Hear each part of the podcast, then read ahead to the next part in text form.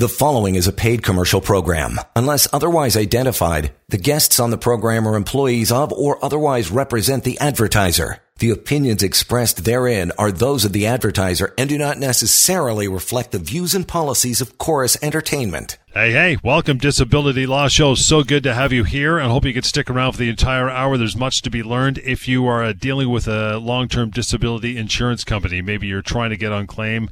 They're denying you. Maybe you've been cut off, maybe asked to appeal. Either way, it's probably bottles of Tylenol you're going through dealing with these folks, there is some help right here.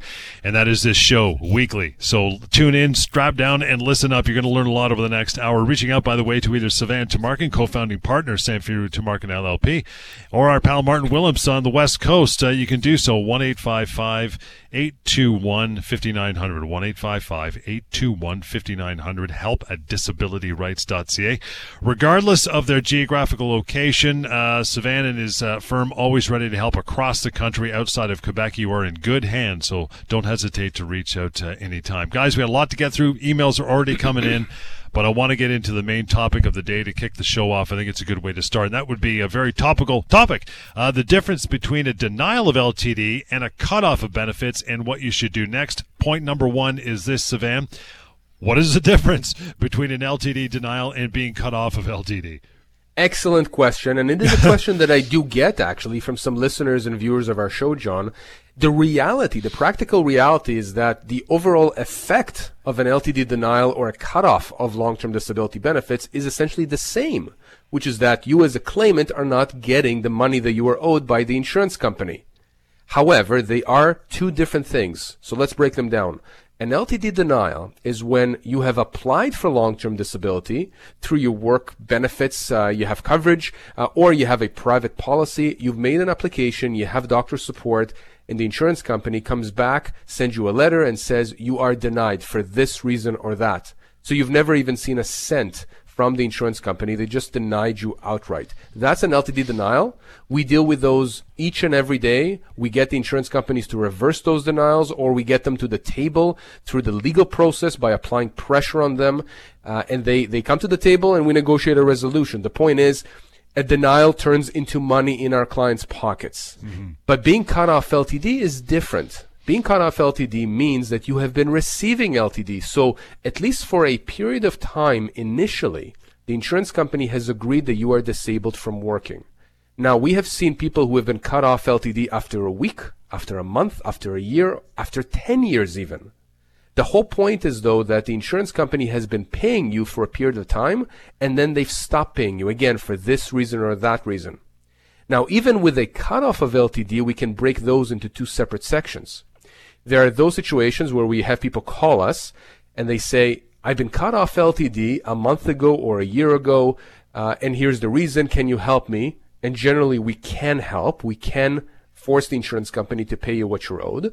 And then there are the other types of people, which I really like when we get those kinds of phone calls, when they say, look, the insurance company has said that they're going to cut me off. They haven't done so already, but they've given me the heads up. They've said that they will cut me off in a week, a month, a year. I've seen it as far out as 12 months. Uh-huh. I'll get Martin's thoughts about this in a second, but the point is the insurance company is telling you, we're not cutting you off now, but for this reason or that, your LTD benefits will end at some point in the near future, and they usually give you a precise date. So that is the difference. An LTD denial is an outright denial of your initial LTD application. A cutoff is when the insurance company has cut off your your benefits after paying you for a certain period of time. And again, we deal with both of those scenarios and we are successful very often with both of those scenarios, meaning that we get insurance companies to pay our clients what they're owed. Martin, what do you think, pal? Briefly. Yeah, thanks for that. So, yeah. briefly, so uh, it's interesting that Sivan spoke about the one that they may deny the claim when they have been paying the claim uh, 12 months in advance. So uh, I actually had somebody this week who had a similar circumstance.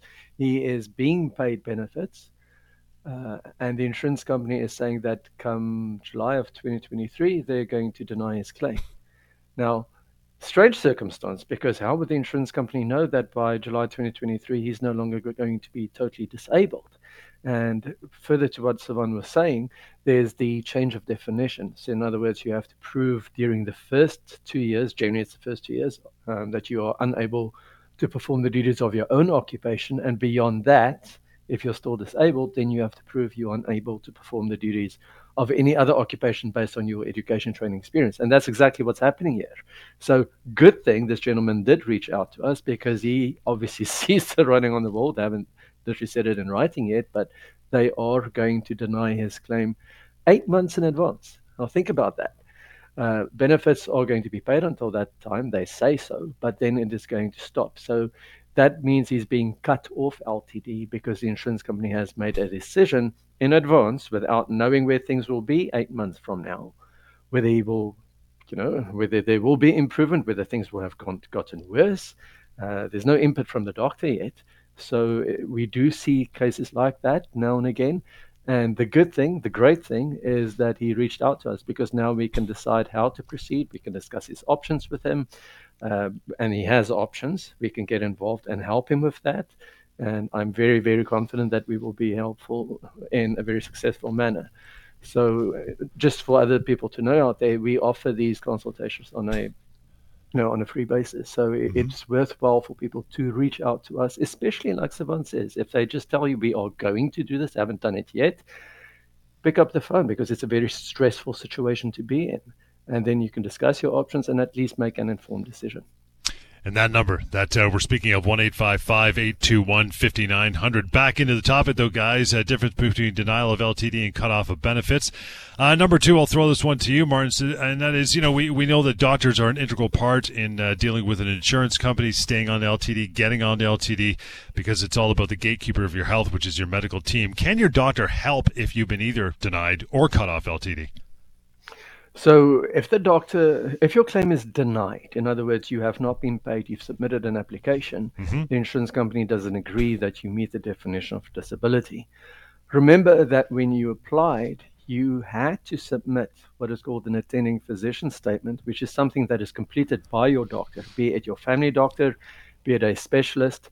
And the reason why the doctor would have completed that, one would think, is because they did support your claim that you are disabled from performing the duties of your own occupation.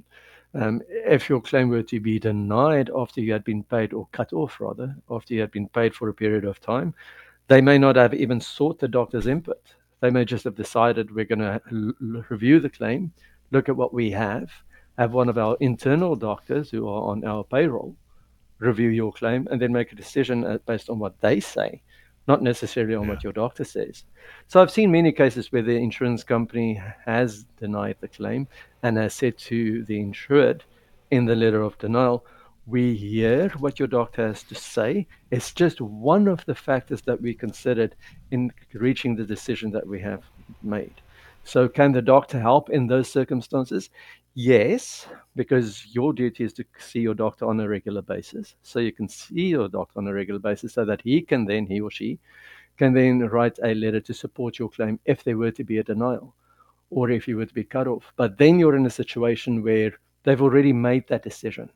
So your doctor may be helpful, or your doctor may even write letters that may be written with good intentions, but may ultimately be harmful to your claim.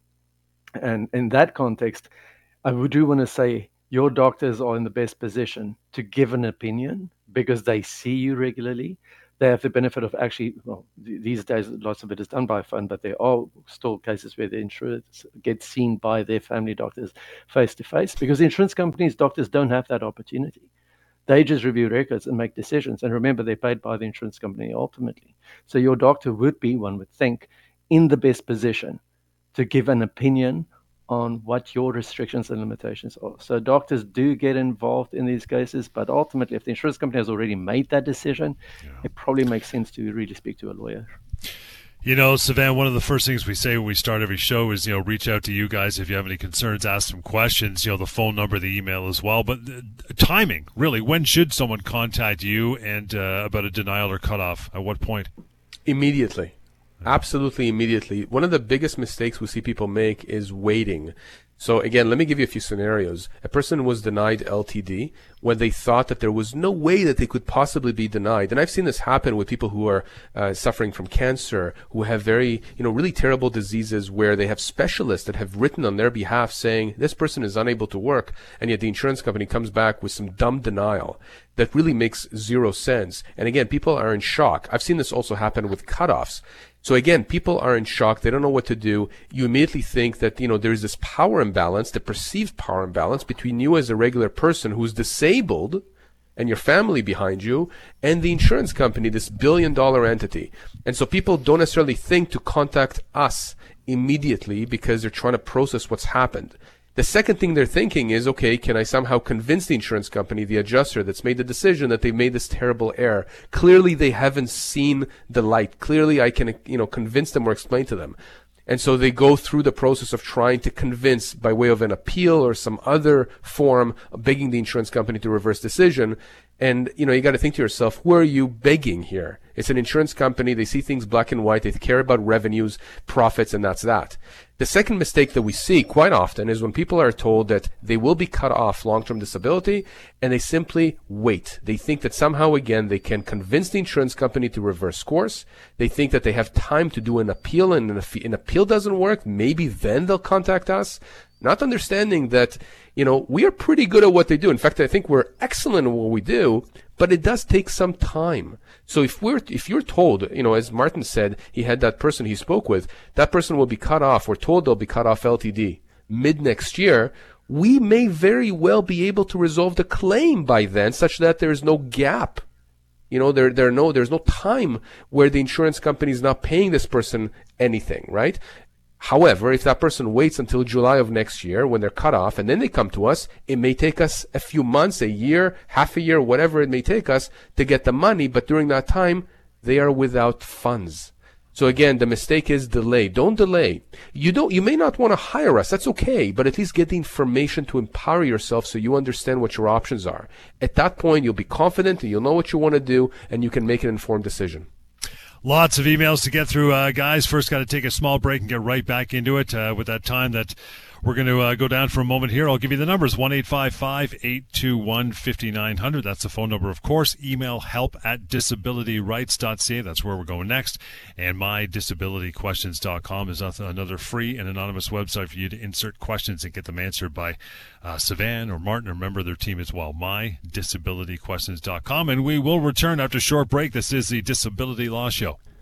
You're listening to a paid commercial program. Unless otherwise identified, guests on the program are employees of or otherwise represent the advertiser. The opinions expressed therein are those of the advertiser and do not necessarily reflect the views and policies of Chorus Entertainment. All right, welcome back, Disability Law Show. Thanks for hanging in there. You're thinking, okay, how do I reach out to Sivan or Martin or their teams?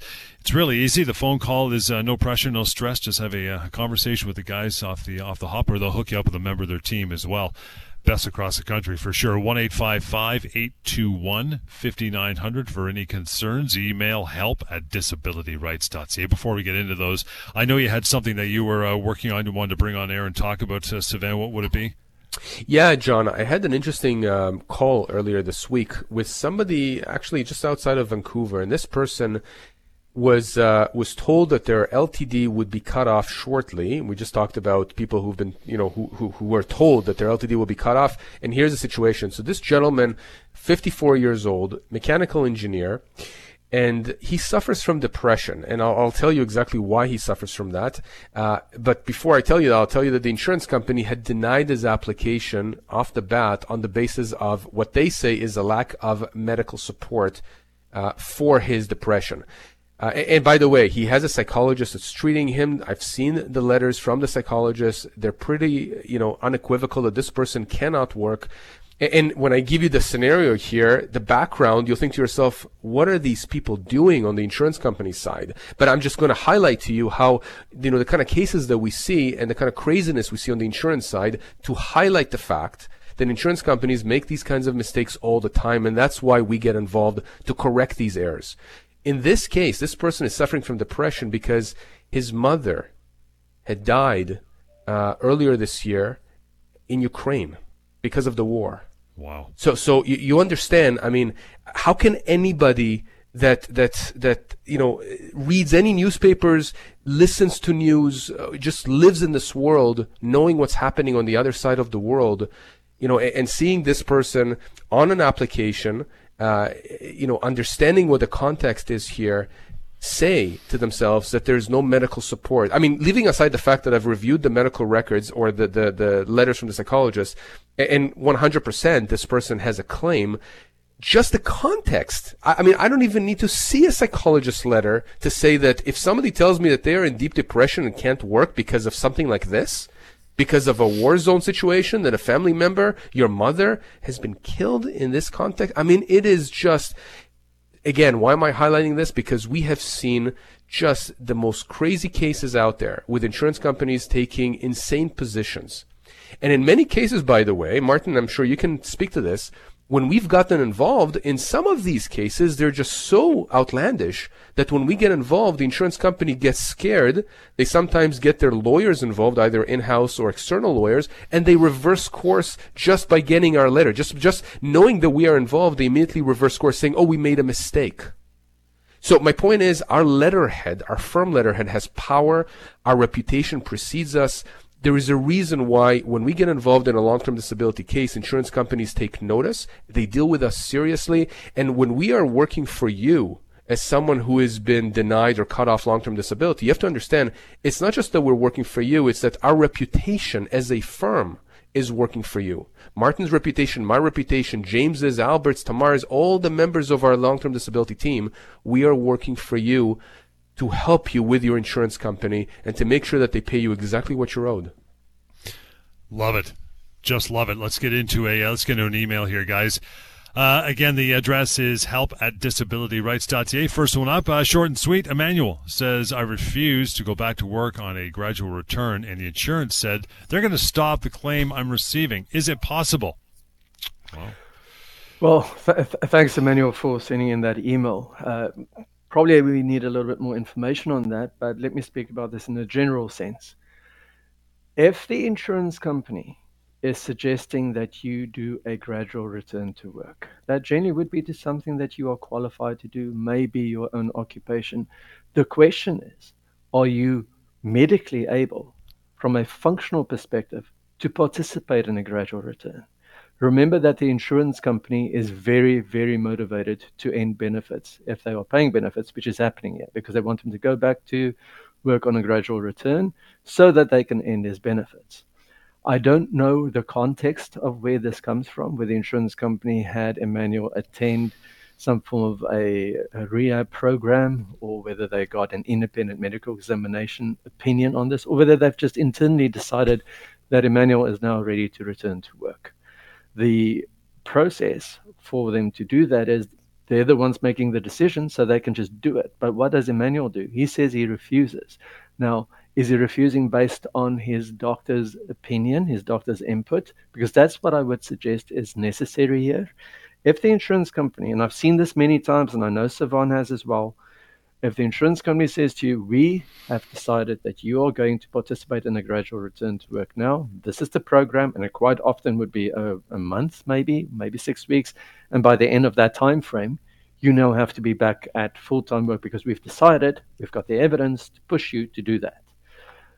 We've always suggested to clients in those situations or people who phone us to speak to their doctors to get their doctor's input as well. Because if the doctor does not sign off on the gradual return to work program, listen to your doctor, follow your doctor's advice. The doctor is in the best position, as, as I've said earlier, to make an informed decision on whether you are able to perform in a gradual return to work program. in Emmanuel's case, if he says he refuses to do so, I'm going to assume that he has his doctor's support to do so, to not do so, rather. And if the insurance company decides to take his to end his claim, as they are doing now, we'll review the claim and we'll get further information from Emmanuel exactly as to how this came about. And we can most probably assist Emmanuel in that context with this denial because insurance companies push people back to work quite often when they simply are not ready to do so. What has happened in other instances is we've seen cases where people have participated in a gradual return to work because they felt compelled to do so. And in those con- contexts, the in, the insured, the person who then made the claim, who ended up participating in the gradual return, ended up having an exacerbation, a worsening of their condition, which prolonged any potential recovery or may have set back any potential recovery that they've already had. So it really is crucial in those circumstances to get the doctor involved, but most importantly, to speak to us as well so that you can understand what your rights are and what your options are. Emmanuel, nicely done. Appreciate that. You've got the email, obviously. Here's the phone number, just in case you didn't get it down 1 821 5900. Guys, we'll move on to uh, to Tiffany. Tiffany's up next. Says, hey, guys. Uh, John, uh, John, yeah. sir, sorry to interrupt. Just if. I can go back to that email, I know we okay. have a ton of emails to go through here, but just one thing. I agree with everything Martin said, but one of the things that when people ask me, can I refuse a gradual return to work program? I, I talk to them about everything Martin just mentioned, but one of the things I tell people, and this this applies also to the con- in, in the in the context of can I refuse to go to a, uh, insurance IME? scheduled IME medical yeah. assessment with one of their doctors, and I tell I, I always tell them never refuse something from the insurance company when it comes to these kinds of issues issues. Always say, here are my concerns. Make sure you, you confirm this in writing with them. So, for example, when you say, uh, I, you know, can I refuse to go back to work? I think a better way to, to articulate that, again, in line with, I think, what Martin said is, you know, I'm going to speak with my doctor and I'm going to, I'm going to see what my doctor says. And based on that, we'll make a, a, decision as to whether or not I am ready. That makes you look reasonable. Remember, everything is documented, especially if you put it in writing, so that if down the road the insurance company cuts you off and we go back in time and look at the com- contemporaneous records, the communications between you and the adjusters, uh, we can take a look to see what happened. And if it ever, you know, ever goes to court, which by the way, these cases almost never end in court, but if they were to end up in front of a judge, you look reasonable and the adjuster looks unreasonable. No judge is ever going to say, if they were to look at this, that somehow you were unreasonable in checking with your doctor, your treating doctor, as to whether or not you are ready to go back to work. It simply makes sense. So again, I wouldn't say refuse outright. Simply explain to the insurance company, again, same thing with a, uh, a medical assessment, that you would like to comply, but you need to check to make sure that you are ready. And in the case of a medical assessment, you know, if it's an unreasonable request, let's say they want you to go somewhere far, far away, I don't know, 10 hours drive, mm. you say, listen, I'm not refusing to do this assessment. I understand I have an obligation under the policy, but I may need you to arrange transportation for me, or I may need to stay overnight, or whatever the situation may be. So be very careful of saying I refuse. If you say I refuse, you know, this could trigger the insurance company saying non-compliance, non-compliance with the terms of the policy. So you got to be careful with that. Guys, we'll move on to uh, Tiffany. If we got enough time, uh, this segment anyway, we'll, we'll break into it and see how far we get. Tiffany's email as follows says, I've been on LTD long term disability since 2018. I'm not ready to return. However, I want to know my options. If I'm ready to do, uh, do so, if I have a job to return to. If it's been over 24 months and I work for the Ministry of Corrections and my job has been filled, does my employer have to find a job for me? My concern is when I'm ready, I don't have anything to return to. I'm just wondering my rights. It's an excellent question, Tiffany, and this actually highlights, John, the interplay between employment law and LTD law, which we see quite frequently at the firm. Remember, we are uniquely positioned not many law firms out there in Canada do both long-term disability and employment law. Many of them may say that they do, but our firm actually has employment lawyers and long-term disability lawyers. Now, Tiffany, you're asking, I mean, you're saying you've been on LTD since 2018. So we're talking at least, at least, you know, four years here, three to four years, which means you're, you are beyond that two-year mark. The insurance company has clearly agreed that you cannot perform the essential tasks of any occupation for which you're suited for, which is a more difficult test than for the first two years of being on LTD. So the question of whether or not you'll be ready to go back to work, that's another question. That's between you and your doctor. But your question is, will your employer be obligated to take you back and in what position? And that's something that I would ask you to speak with one of our employment lawyers. Again, they talk about these kinds of issues all the time, and it does vary, I think, from jurisdiction to jurisdiction, depending on the province. Uh, it does depend. I will tell you this, though that employers have an obligation to keep uh, to keep positions open for employees.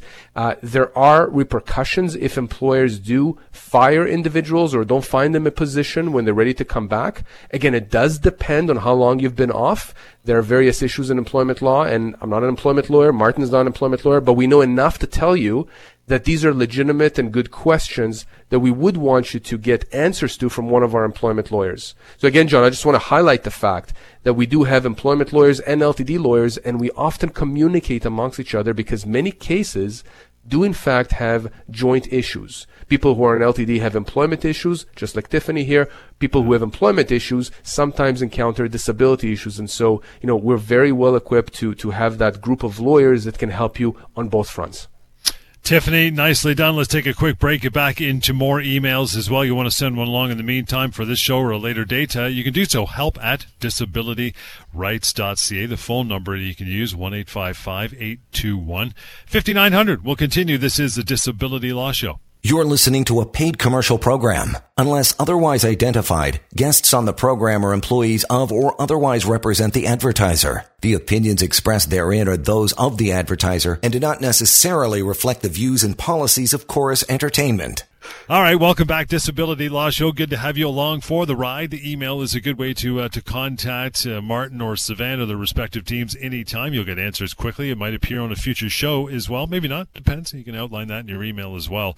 And that is help at disabilityrights.ca. Phone number for you to use anytime 1 855 821 5900. You also have the option of my disabilityquestions.com. That's a great website. It's for you to ask questions both. Uh, freely and anonymously. There's a searchable database on that too, so you can look to see if a similar question to yours has been put in there, inserted previously. Just read the answer. Really simple. If not, leave yours there, and uh, it will get answered as well. Moving on to Trevor, guys sent an email along says hi guys i have some questions about my current transition to ltd on September 28th, I spoke with the assistant to my case manager for about an hour to update her on my current situation. I've been off work on STD short term since the end of May 2022 due to severe back pain and no use of my right hand and arm. I'm now transitioning to LTD. I've had two previous back surgeries for degenerative discs. However, we currently do not have a definitive diagnosis what's causing my back pain now or loss of right hand and arm.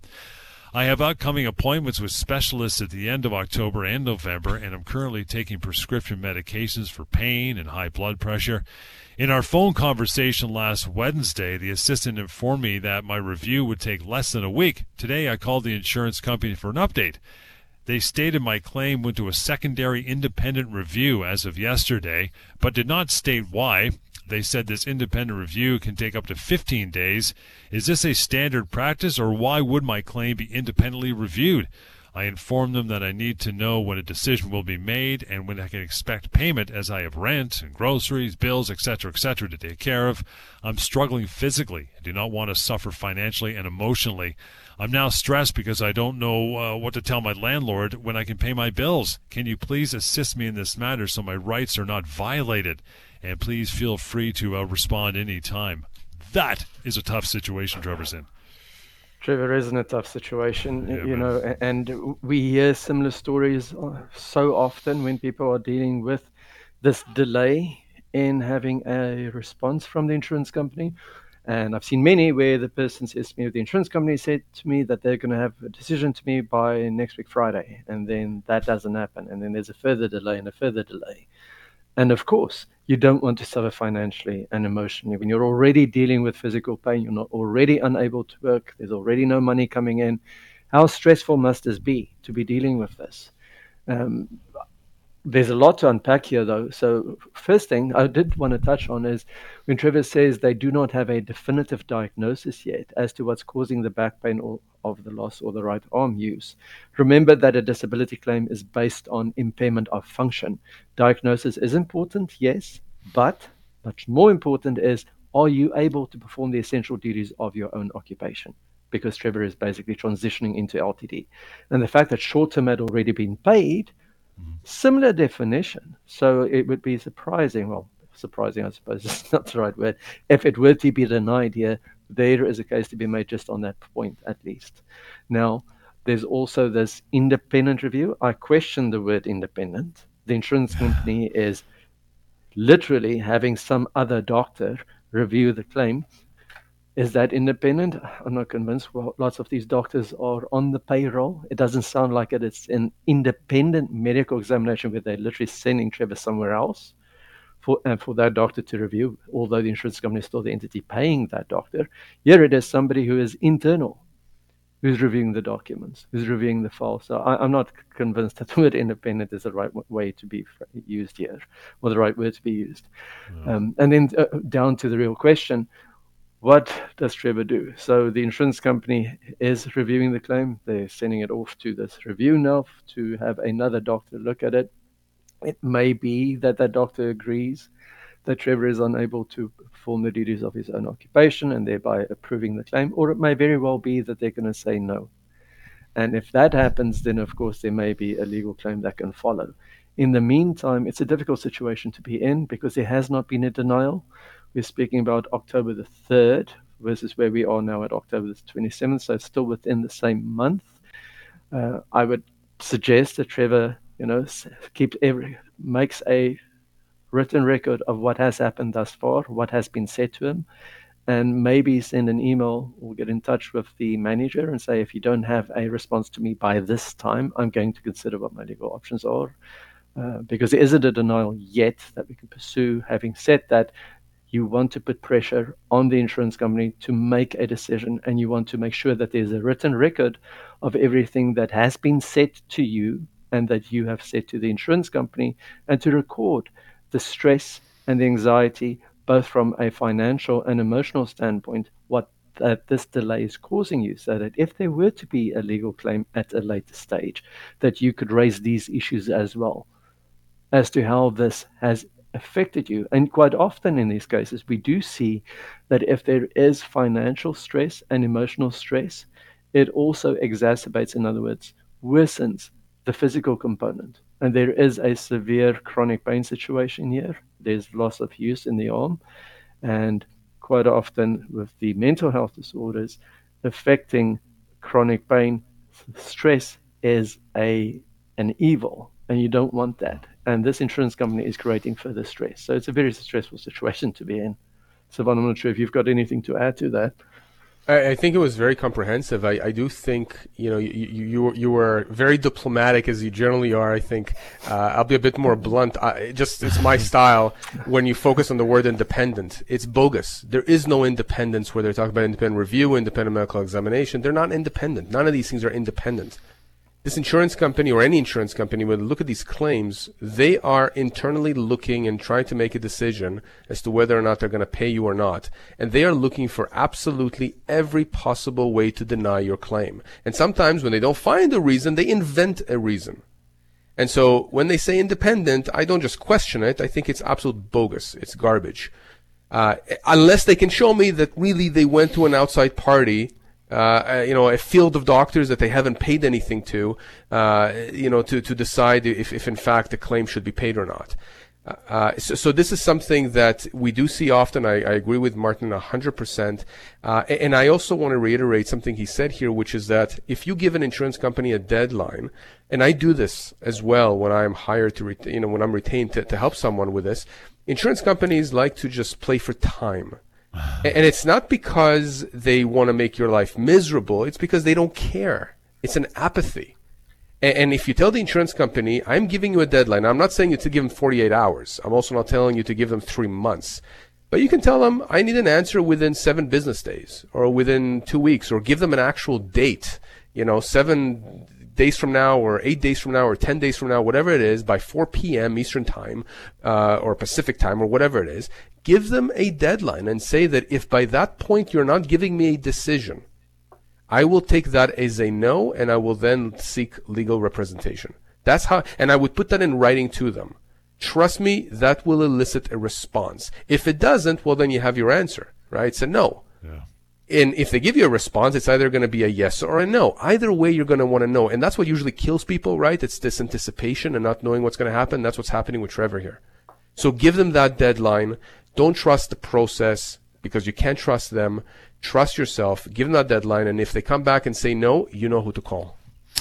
Trevor, th- nicely done. Thanks for that email and reaching out. Here's the number you want to carry forth. You could do so 1 821 5900 and my disability questions is also another option for you. We're going to get to uh, to travis when we come back after a short break. Travis your email again for you and everyone else help at disabilityrights.ca we'll continue. This is a disability law show. You're listening to a paid commercial program. Unless otherwise identified guests on the program are employees of or otherwise represent the advertiser the opinions expressed therein are those of the advertiser and do not necessarily reflect the views and policies of chorus entertainment disability Law Show. That's what you're listening to here every week. Sivan Tamarkin, of course, co-founding partner Samfiru Tamarkin is here, and Martin Willems, who's handling things for the firm on the West Coast, but you can reach out across the country, anywhere outside of Quebec, and you will be taken care of indeed. 1 821 5900 help at disabilityrights.ca and for easy to read quick concise notations about all the topics under the disability umbrella there's an even easier website called ltdfaq.ca check that out when you got some time ltdfaq uh. Time for Travis. Travis says, "Hey guys, I'm concerned that one of my doctors will no longer support me being off work, but I'm not ready to return. Will having another doctor write medical reports for me affect my claim? I also do not think my psychiatrist will support medical accommodation for remote work, but my family doctor will. Would that affect my claim with my LTD insurer? I've been on long term disability for 1.6 years, and my change of definition is next year. I would like to know my legal rights regarding the change of definition in my claim, especially if I'm not feeling better. I also struggle with bipolar disorder, comorbid, and uh, with other anxiety disorders, CPTSD. My insurance company has been calling a lot lately and using tactics to try and get me to return as I'm not ready. What do you think, guys, about Travis? Wow, this is an interesting scenario here. Um, so, Travis, let's just start from that two-year mark because you've mentioned that, and I want to make sure that our listeners are aware of that, what that means. So, again, going back to basics, under most long-term disability policies, to get LTD, to get long-term disability benefits, for the first two years, you have to demonstrate with the help of your doctors that you cannot perform the essential tasks of your own occupation. Beyond the two year mark, the test changes. It changes from your own occupation to any occupation for which you are suited for. So that means that to get LTD benefits beyond that two year mark, of, of getting LTD, you have to show again with the help of your doctors that you cannot perform the essential tasks of any occupation for which you are suited for by training, education, or experience. And typically, what that means, if we're looking at commensurate income, that's another phrase that we use often. Mm-hmm. At that two year mark, can you get a job? Can you work in an occupation that will pay you, let's say, 60, 65% of your pre disability income? If you're able to work in another occupation that will pay you that, then it becomes it, there's a question mark. We have to do more of an analysis as to whether or not you would qualify for LTD. But it could be that the insurance company would be correct to stop benefits at that point because they could argue that you are in fact able to do some other occupation for which you're suited for. But if you're not able to perform the essential tasks of any other occupation beyond that two year mark, well, then you should continue getting LTD. In this case, the complexity here is that you have what appears to be a bit of a disagreement or a dissonance between some of the doctors treating Travis. He's saying that uh, uh, he, he, has uh, uh, uh his psychiatrist uh, who may not support potentially him having medical accommodation for remote work, but his family doctor will. And the question becomes I mean, from a practical standpoint, what documentation is provided to the insurance company? Remem- remembering, by the way, that insurance companies are within their right to also ask for clinical notes and records. So it's not just the reports produced, it's also the records. I think a lot depends also on what the employer is willing to accommodate. You know, remote work is one thing, but if you can't sit, for example, for a prolonged period of time, or you have PTSD as he has, anxiety disorder, I'm not sure that remote work necessarily solves the issue for these kinds of psychological uh, uh, scenarios. Uh, so it, it is complicated to figure out if he should be getting LTD beyond the two year mark. My view is that if ultimately Travis feels that even with remote work, he is unable, he's unable to work in his occupation or any other occupation uh, to perform the essential tasks of, of those occupations. Uh, and, and if at least one of his doctors supports him, I think he has an argument as to why it is that he should continue getting LTD. I can see the insurance company potentially taking the position wait a second, there is another doctor that says that you should be able to do that work. But remember, we're not talking just about his own occupation, it's any other occupation. So again, this is one of those cases where I don't know that we have enough facts necessarily, but there is a complexity here that would warrant us speaking with him, getting more information, perhaps understanding a bit more about what the psychiatrist is saying, what the family doctor is saying, and understanding a bit more about the kind of job, the kind of occupation that he has, the extent of the disability, the impairments that he's suffering from as a result of the bipolar disorder and everything else, anxiety and PTSD, and then we can advise him. I, will tell you this, and again, I'll, I'll, I'll, have Martin comment on this too, because I'm sure he has something to say here. Uh, but to me, because we have doctors here with multiple opinions, diverging opinions perhaps, I would want to know what Travis thinks. I would like to understand how Travis feels about this. It's true that we always want to get the information from the doctors as well. Ultimately, what they say goes a long way with the insurance company or should go a long way. But it's also important to understand that there are people here involved. It's not just the doctors, it's the individual, him or herself, that needs to be ready to go back to work in some capacity. And to me, that is the starting point. Once I ask somebody, do you feel you're ready to go back to work, to any kind of work, perhaps another occupation at that two year mark? If a person says no, then the question becomes, okay, well, do you have any doctors that support you being off work? Mm-hmm. If the person says yes, well, then it doesn't matter what the doctors are saying. He feels that he's ready to go back, so he should try to go back. So I'll leave it at that. Martin, I don't know if you have anything to, to say here, but it's an interesting scenario. It is an interesting scenario, and you see it every now and again. It's not that common that doctors disagree, but it has. I have seen it before, and you know, if it is a, it, I'll use this as an example. The psychiatrist may have seen Travis three months ago, four months ago, um, not on a regular basis, and the family doctor may be seeing Travis on a regular basis to be updated with how things are progressing or getting worse. So the family doctor may be in a better position to give an opinion. Ultimately, as you say, we may need more information here, but using the insurance company's own language, we look at many factors, not just the doctor's opinion. And you are 100% right. We should also hear what Travis has to say because Travis would understand and would be the person who's living this. If he says, I, when I am faced with a return to work, it increases my anxiety, it increases my stress, my symptoms get worse, well, that should be a consideration. Ultimately, is he able to go back to another occupation? We don't know. Is it a gradual return to work? Depends if he even tried to do that and his condition worsened. That in itself would be evidence, right? So it really depends on the circumstances. I've seen doctors clients say to me, my doctor doesn't want to get involved in the insurance claim. So uh, that's a very unfortunate reality, but it does happen. But that does not mean that this person is now suddenly able to return to work because they don't have that doctor's support. So definitely there's an arguable claim here. Yeah, and I guess I know, Savannah, we got to wrap it up in a minute, but at this point, you don't want to start reaching out to other medical professionals and doctor shopping. Just you got to stick with where you are, right? Yeah, and again, this is a conversation we can have, but he already has a GP and a, and a psychologist right. or a psychiatrist. Right. We need to make sure that we understand what they're saying before we go to someone else. It could complicate things even more. Again, more of a reason to talk to us. Doesn't cost anything to get this advice from any member of our team. All right, well done, gents, and that'll do it for a, uh, another hour and another show. You want to reach out now that we're done, you can to Martin or Savannah or their teams. Easy, easy. One eight five five eight two one.